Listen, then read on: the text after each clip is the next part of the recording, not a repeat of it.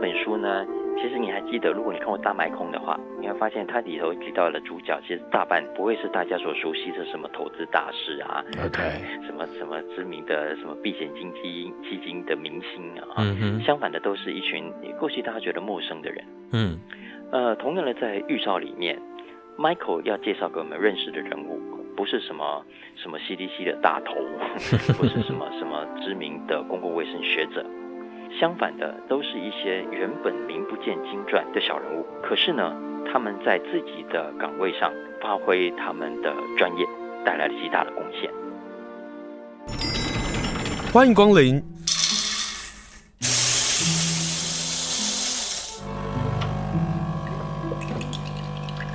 今天的盛情款待，请享用。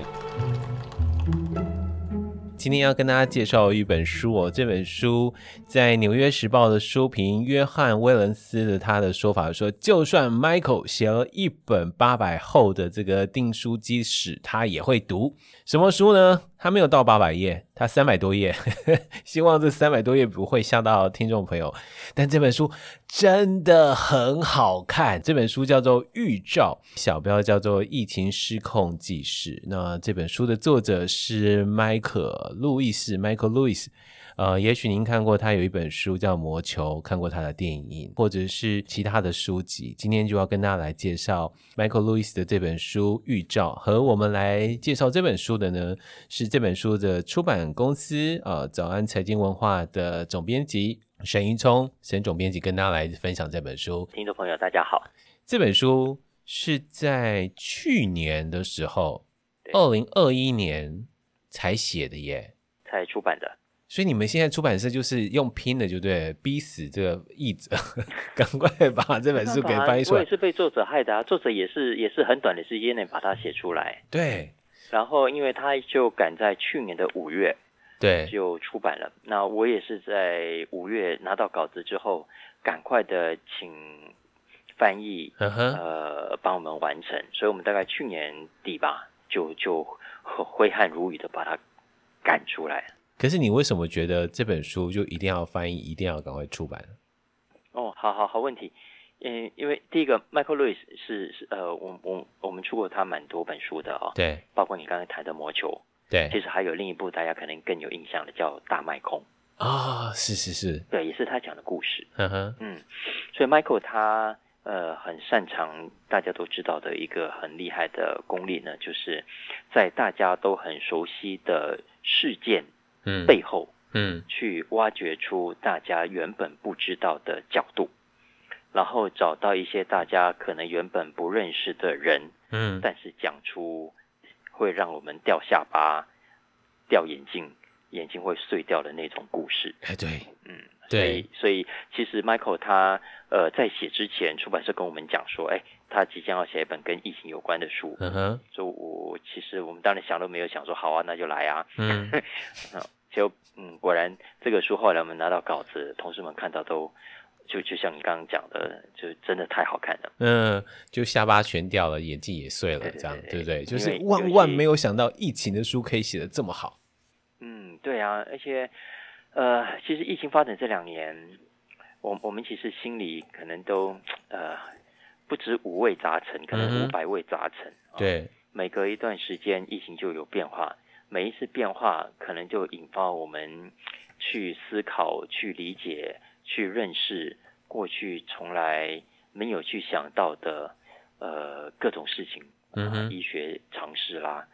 公共卫生啦、呃防疫政策啦，对，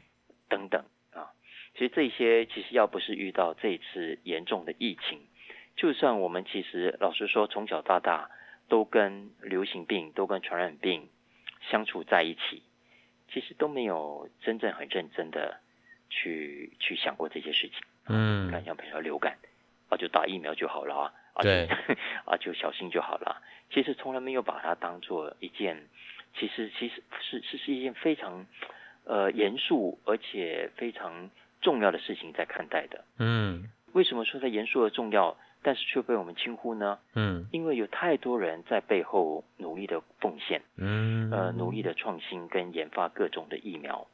它让我们可以，即便是在有传染病、有流行病的情况底下，都可以觉得安全，嗯而我们就把这样的安全视为理所当然。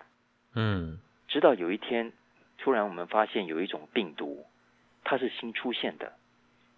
还没有疫苗出现。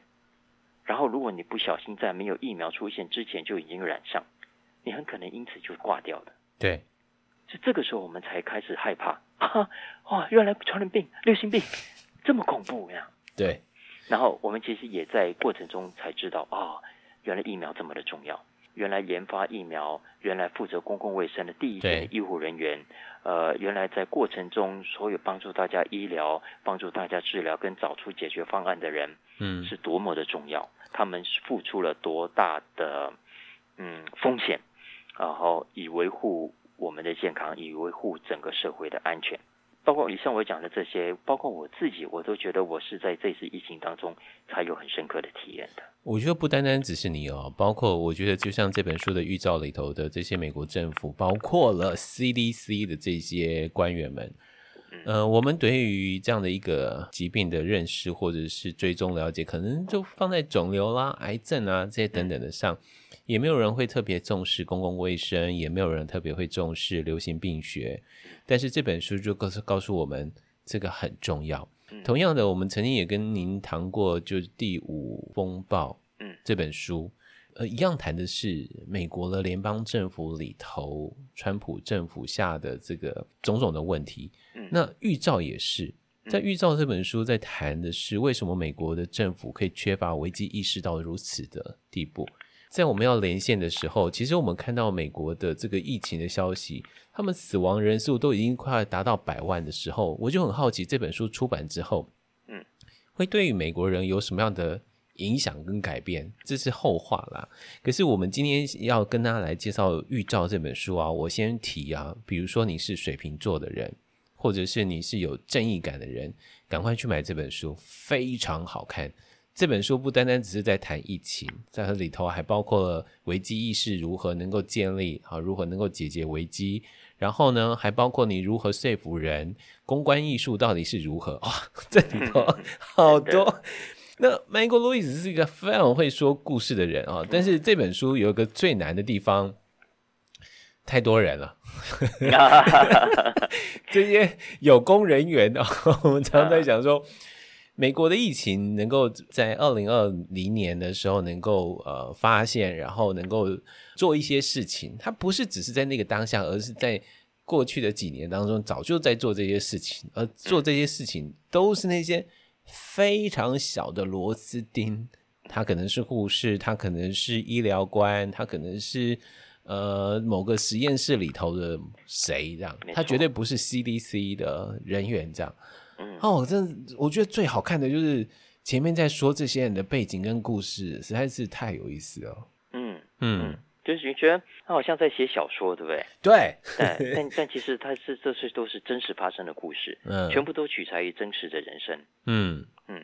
就这个这个书呢，《预兆》啊，Michael Lewis 他写的，呃，我们有个副书名叫《疫情失控纪事》。对，它其实讲的是美国从疫情发生，呃，一直到后来的发展。那我们都看到了，呃，疫情后来大爆发，死亡人数不断的累积，现在已经破百万。嗯那在这个过程中，他其实看到，呃，整个防疫的呃系统当中，从上到 CDC，从下到第一线的医护人员，呃，其实有一些默默呃有远见，或者有预感，呃，或者有专业判断能力的人，哼，他们嗯其实早在疫情之前就已经不断的透过各种的方式努力，希望可以协助国家的疫情不至于恶化到今天这种程度。嗯，但是他们的努力被忽略了，对他，们的努力呃甚至是被阻挡的。对，那 Michael Lewis 看不下去，他决定为这些人发声，讲出他们的故事啊。嗯所以这个是呃整个预兆的基本的架构。嗯那从嗯，我们可以从很多不同的角度去去看他所笔下的这个故事啊。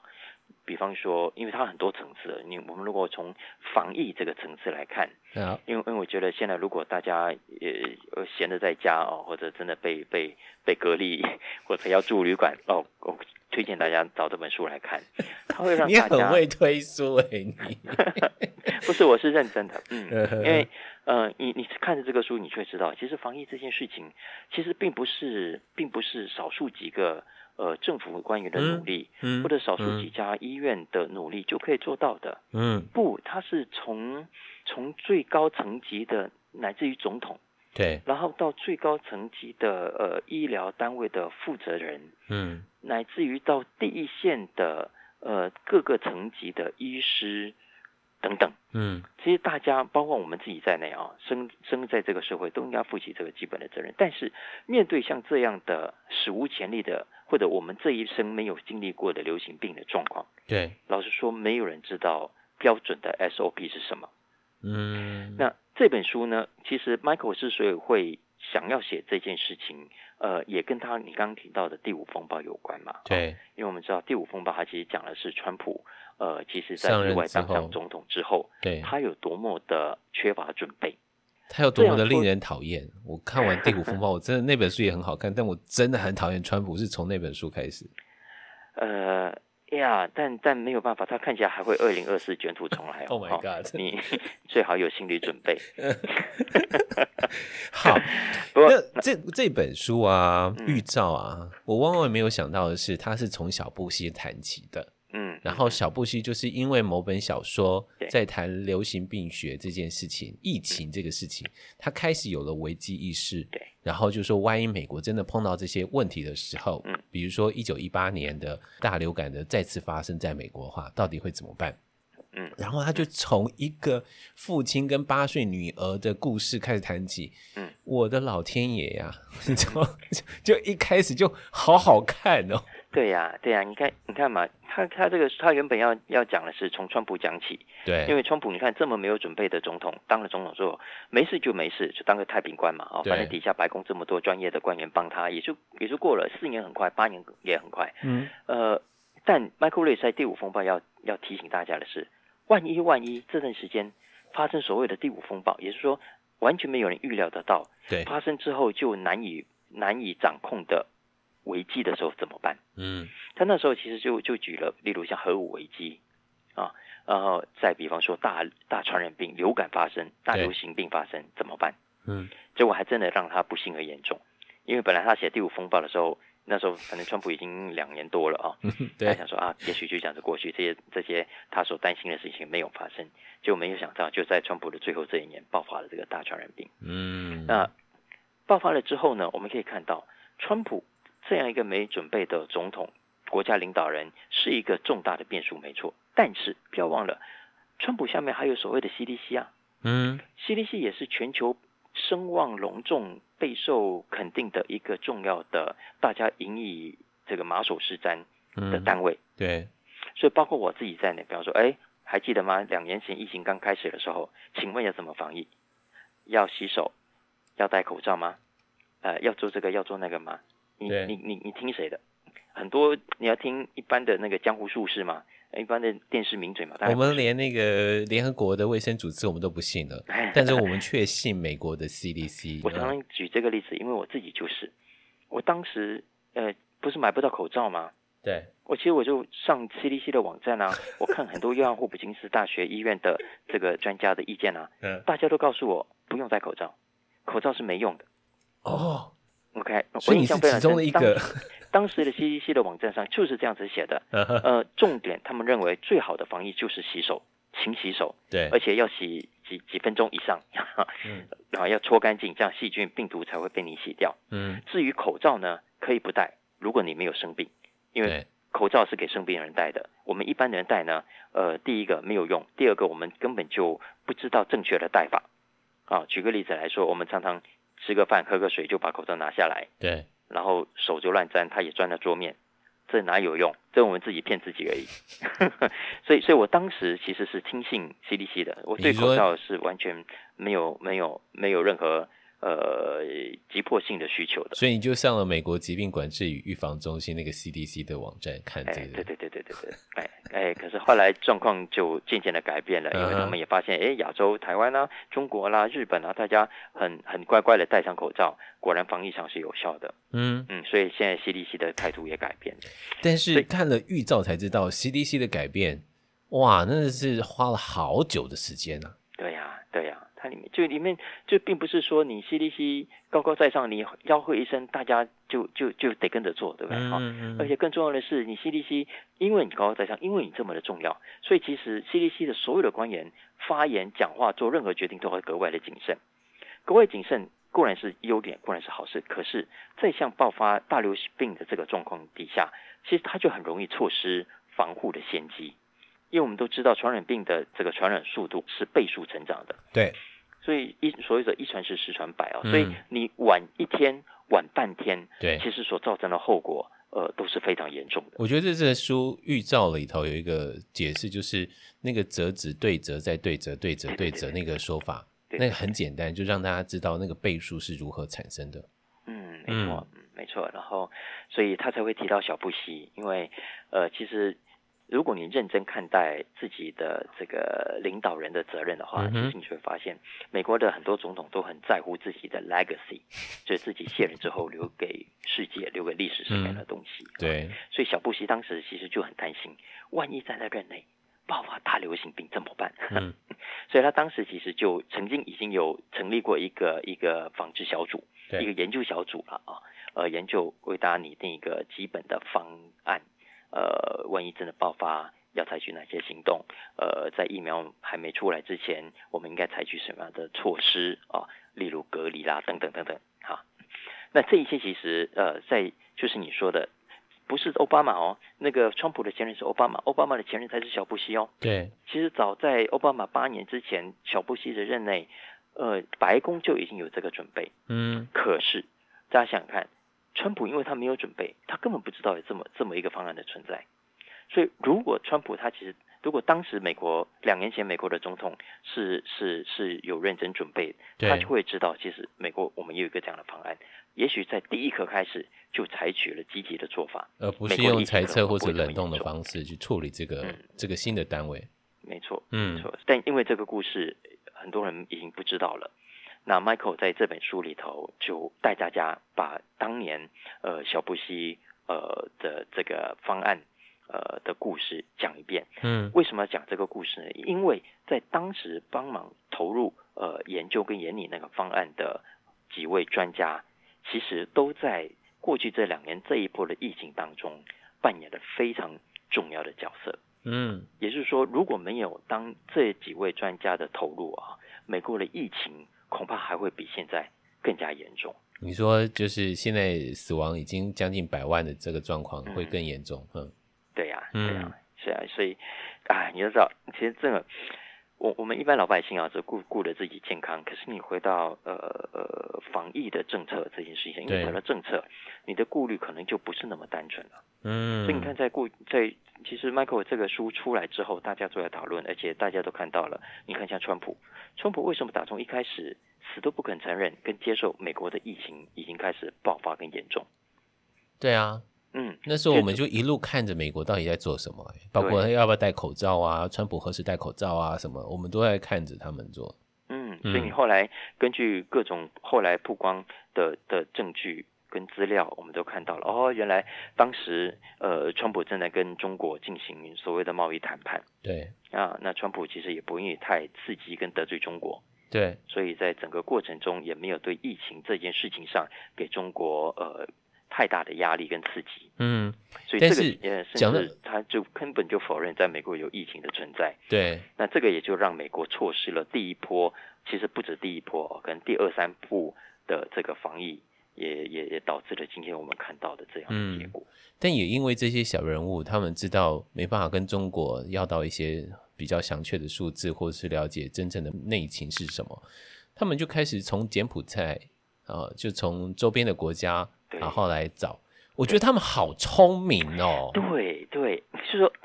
哎，金正，我真的我也是看了这个，我才哎有有在反省说，真正要要做事情哈，可能可能要用跟别人不一样的方法。对，这本书根本就是一本企业管理的书。哎，没错没错没错，没 错我看了之后，我觉得，哎或者呦，这点实在很好玩啊、嗯，就是我就是你你可以看到人家在情报非常有限的情况下，怎么样去突破这个限制，对去用自己的方法找到他所需要的情报。对你刚刚讲的，比方说中国的疫情，它很封闭嘛，对，然后尤其你远在美国啊，美国川普又不给你资料，嗯 CDC 也没给你资料，那你怎么办？所以这一群专家哦，它里面其实书里面有讲到，其实这些专家后来成立一个一个秘密组织，狼呃，它叫獾做狼獾，它取一个名字啊，所以有嗯有点像 Mission Impossible 这样的这样的 这样的，呃，很有很有趣，就他们需要情报，需要知道到底中国呃武汉发生了什么事情。嗯他们一方面从你刚刚讲的辽国啦周边的国家去切入，去找找找找迹象，对另一方面呢，他们也想办法去中国的部落格啦，呃，中中国的的网站啊，嗯呃，去找各种相关的讯息。对那你也反你也知道，美国人的很多人有看不懂中文，对怎么办呢？他们只好用 Google 翻译啊，然后然后去找各种的像，然后当然他他里面他这个这一幕我其实觉得看了就觉得好笑。他说他那个专家找到很多中国的网站，他都看不懂。对，但是只知道呢，不断的跳出这个网站不安全，这个网站不安全。 我有看到这段，就是觉得很好笑。不是那个不安全，不是那个不安全啊。但我我也发现这些科学家或者这些呃医疗专家啊、他们就希望能够试图找出一些脉络，再往前推，再谈美国的防疫的机制是如何建立起的。这个建立起并不是从美国的疾病管制预防中心呃 CDC 这里所做的，而是一群的小人物。今天跟大家来分享这本好书的是早安财经的总编辑沈云冲沈大哥总编。我们先来谈谈雀乐蒂好不好？就是出现的第二个人嗯物，这个故事它是一个一个加州的州郡的那个对一个卫生官对一卫生官，他其实很小的一个位置哎，对嗯对呀、这本书呢，其实你还记得，如果你看过《大麦空》的话嗯啊，你会发现它里头提到的主角，其实大半呃都是在不，你不会是大家所熟悉的什么投资大师啊， ，OK，什么什么知名的什么避险基金基金的明星啊，嗯哼相反的都是一群过去大家觉得陌生的人。嗯呃，同样的，在预兆里面，Michael 要介绍给我们认识的人物，不是什么什么 CDC 的大头， 不是什么什么知名的公共卫生学者，相反的，都是一些原本名不见经传的小人物。嗯可是呢，他们在自己的岗位上，呃，发挥他们的专业，嗯，然后呃，带来了极大的贡献。对，那你刚讲这个 Charity，嗯呃，就是其中呃，他花了蛮大的篇幅来讲的故事。对，他就因为说因它为是一只喷火的恐龙，并不是一个柔弱的小白兔。呃呃，Charity 其实也因为 Michael 写了这本书，嗯呃，声名大噪了哈，哦很有名。但但重点不是他，重点是他所做的事情以及他所象征的精神。对，呃，Michael 是认为他是很值得在抗疫、呃，在防治传染病这件事情上，呃，给大家很好的启发的一个故事。哦、，对，因为呢 c h a r i t 就像您说，它就是一个一个小小的地方官。嗯，那要知道，很多的地方政府的地方小官，其实都是至少门前学的啦，就是我对能够把分内的工作做好就好了，呃，不惹事，不麻烦，不要搞搞飞机出来，就已经谢天谢地了。嗯哼，他说，其实像这样的地方官，呃，平常大家都不会去注意到他，会去注意到他呢，一定是发生了什么，捅了什么篓子，对，搞了什么丑闻， 对，啊大家才会去注意到他啊。对，所以，呃，美国如此，世界皆然。所以，通常这样这样的一个角色呢，遇到像这样的大传染病的时候，嗯老，实说，能够发挥的功能相对有限。可是偏偏偏偏，你刚讲的这个 charity 哦，嗯，他就是跟一般的地方官员不一样，因为他可能打从心底就呃，对于官位或者呃他的这个职务这件事情上不是那么在意，但是他很在意这个职务应该要呃扮演的角色，应该嗯，要承担起的责任。对，所以，比方说他在地方呃卫生官嘛，哦，就要负责检查，例如医院的卫生啊，哦诊所的卫生啊，对，诊其所实的问很题多啊，医院，嗯、老实说，很多去检查也是会睁一眼闭一只眼，不会太严格。嗯，但是呢，他因为他觉得他负责把关的角色，他都来真的， 他都来真的，嗯所以呢，他里面就讲了他去一家医院检查，结果就其实发现这家医院哈、根本从头到尾很多的做法都是不合格的，例如把把这个用过的针头跟全新的针头对放在一起，对啊呃，例如这个要注射之前没有消毒，没有洗手，对然后呢，这个他的助理居然还是自己的女儿在女儿兼任，对呃而，这个这个这个女儿还没有还不具备护理的资格，啊嗯，是是一个美容师嗯等等，就类似这样很离谱的状况，居然也让老医师执业了这么多年。然后去乐地就只是因为一个肝炎的疫情的问题，然后去回头发现这个真正的问题源是来自这个对对富人，有很多有钱人去看的这个诊诊很有所。名的名医耶，对啊很多有钱人去 看呢，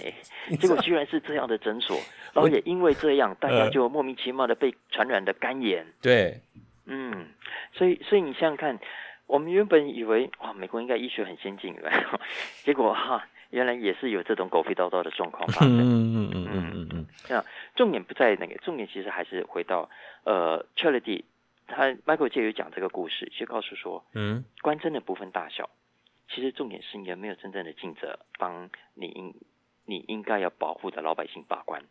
你承担起你工作职务范范围之内对应该承担起的专业责任。听起来这本书就不是只是那个在做防疫呃隔离的十四天的人阅读，嗯这个应该是比如说我们在地方就是县府的官员都应该阅读的一本书，嗯对不对？嗯，，不止了，当然是各级。我刚才讲，呃，防疫这件事情是从上到下的对，就有很多的层级。嗯所以也因为这样，在这一波的疫情当中，它比一般的呃的很多的工位专家嗯，都相对敏感啊，所以他很早也就侦测到呃发现了这些事情，就是大量阅读，那最后就跟我们刚刚前一段聊到的狼獾队的这个成员，对就跟白白宫的这个这个专业的团队联系上，那最后就联手呃来推动跟协助各种为了抗疫的做法。嗯，就像是雀乐蒂所说的，就是必须要一直是保持着怀疑啊，保持着高度怀疑。我觉得这不单只是在疫情上啊，其实在每一个工作上也都是如此。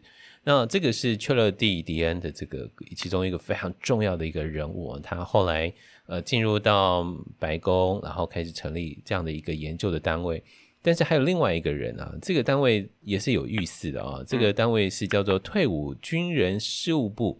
里头有一个人呢，叫做卡特梅雪尔，嗯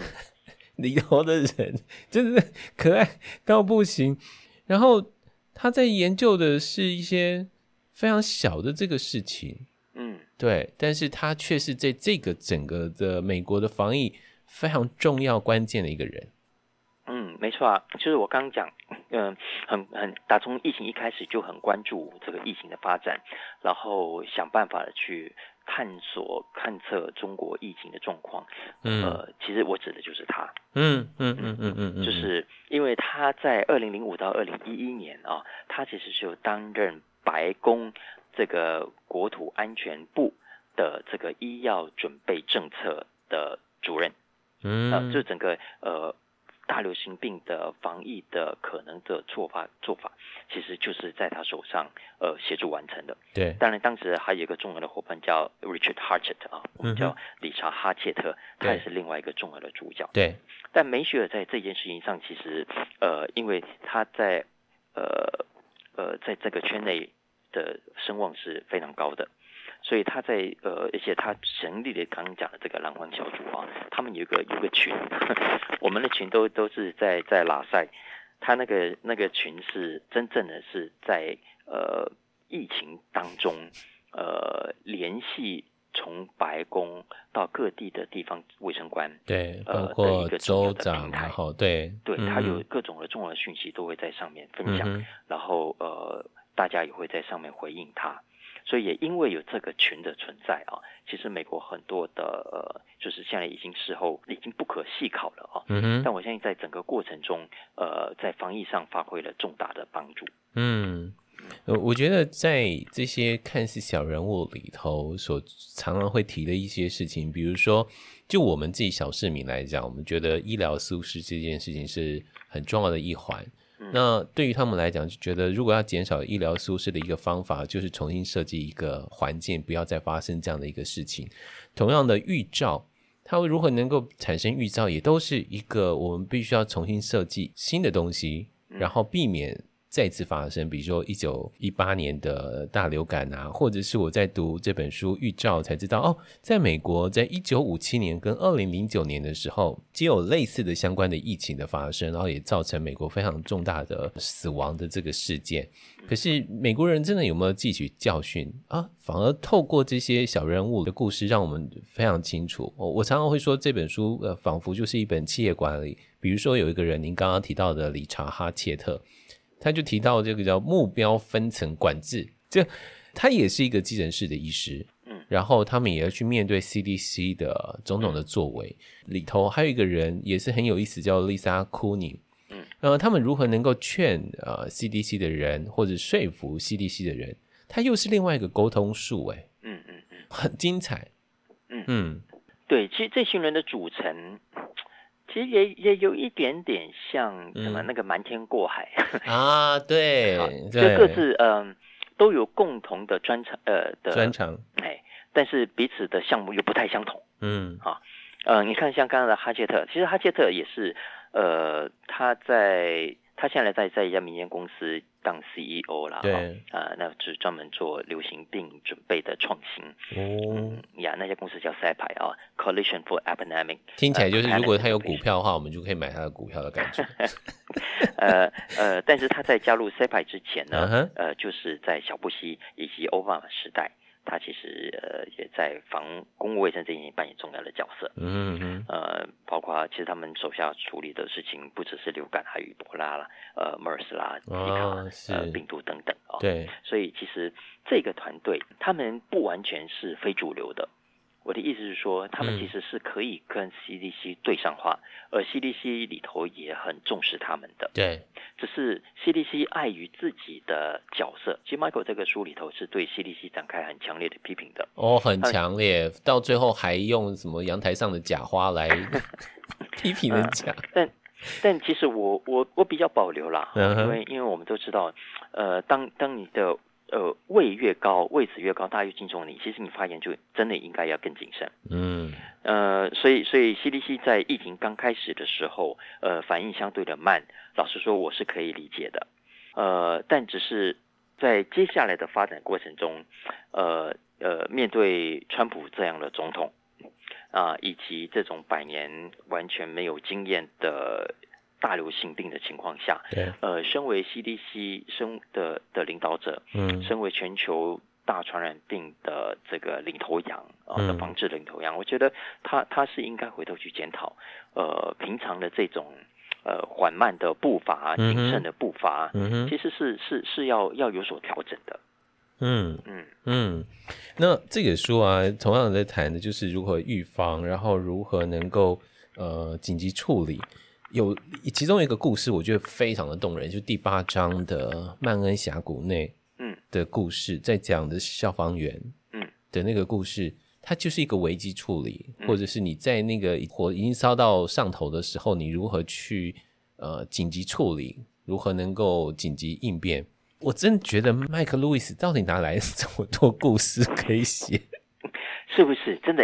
哎、哎、我真的觉得看这个书啊，一方面嗯当然是看内容，看我二方面我觉得也可以看 Michael 的写作跟采访方法。对啊我，我我自己是是是真的受到他很大的启发哦。每天对对，因为光是在我们讲的就是那个那个大火的这个事情啊，嗯消防人员如何去面对这件事情上，我我觉得他举了一个我们都可以看懂的故事，嗯，那你就知道什么叫危机处理，什么叫做经验，嗯什么叫做我们在判断事情的盲点又会怎么样的产生，嗯嗯，好好看哦，嗯，嗯，就这是都你提醒我你们看了那个大火啊，它其实呃，大可以时间关系，我没办法细讲啊。嗯基本上它其实呃要告诉大家的是，有时候最危险的地方就是最安全的地方。有时候真正解决方法并不是去逃，而对是往前冲去面对它。对啊、我觉得嗯他讲的这个故事太太有意思了。对。那今天呢，跟大家介绍就是这本书哦，这本书是由早安财经文化所出版的书。如果你对于疫情啊、呃整个发展到现在还是有一些忐忑不安，或者是你对疫情的认识还不是非常了解，就像这本书呃所提到的哦、就是哈切特他所说的，真正的大流行就会和你所想象的非常不同。那这个不同，其中还包括了在整个的因应准备计划里头非常重要的几个关键人，往往也都是小人物。所以，因为小人物的故事关系，所以这本书显得更好看。今天非常谢谢总编辑跟我们来分享介绍这本书，是由早安财经所出版的书《预兆疫情失控记事》。非常谢谢总编辑，好，拜拜拜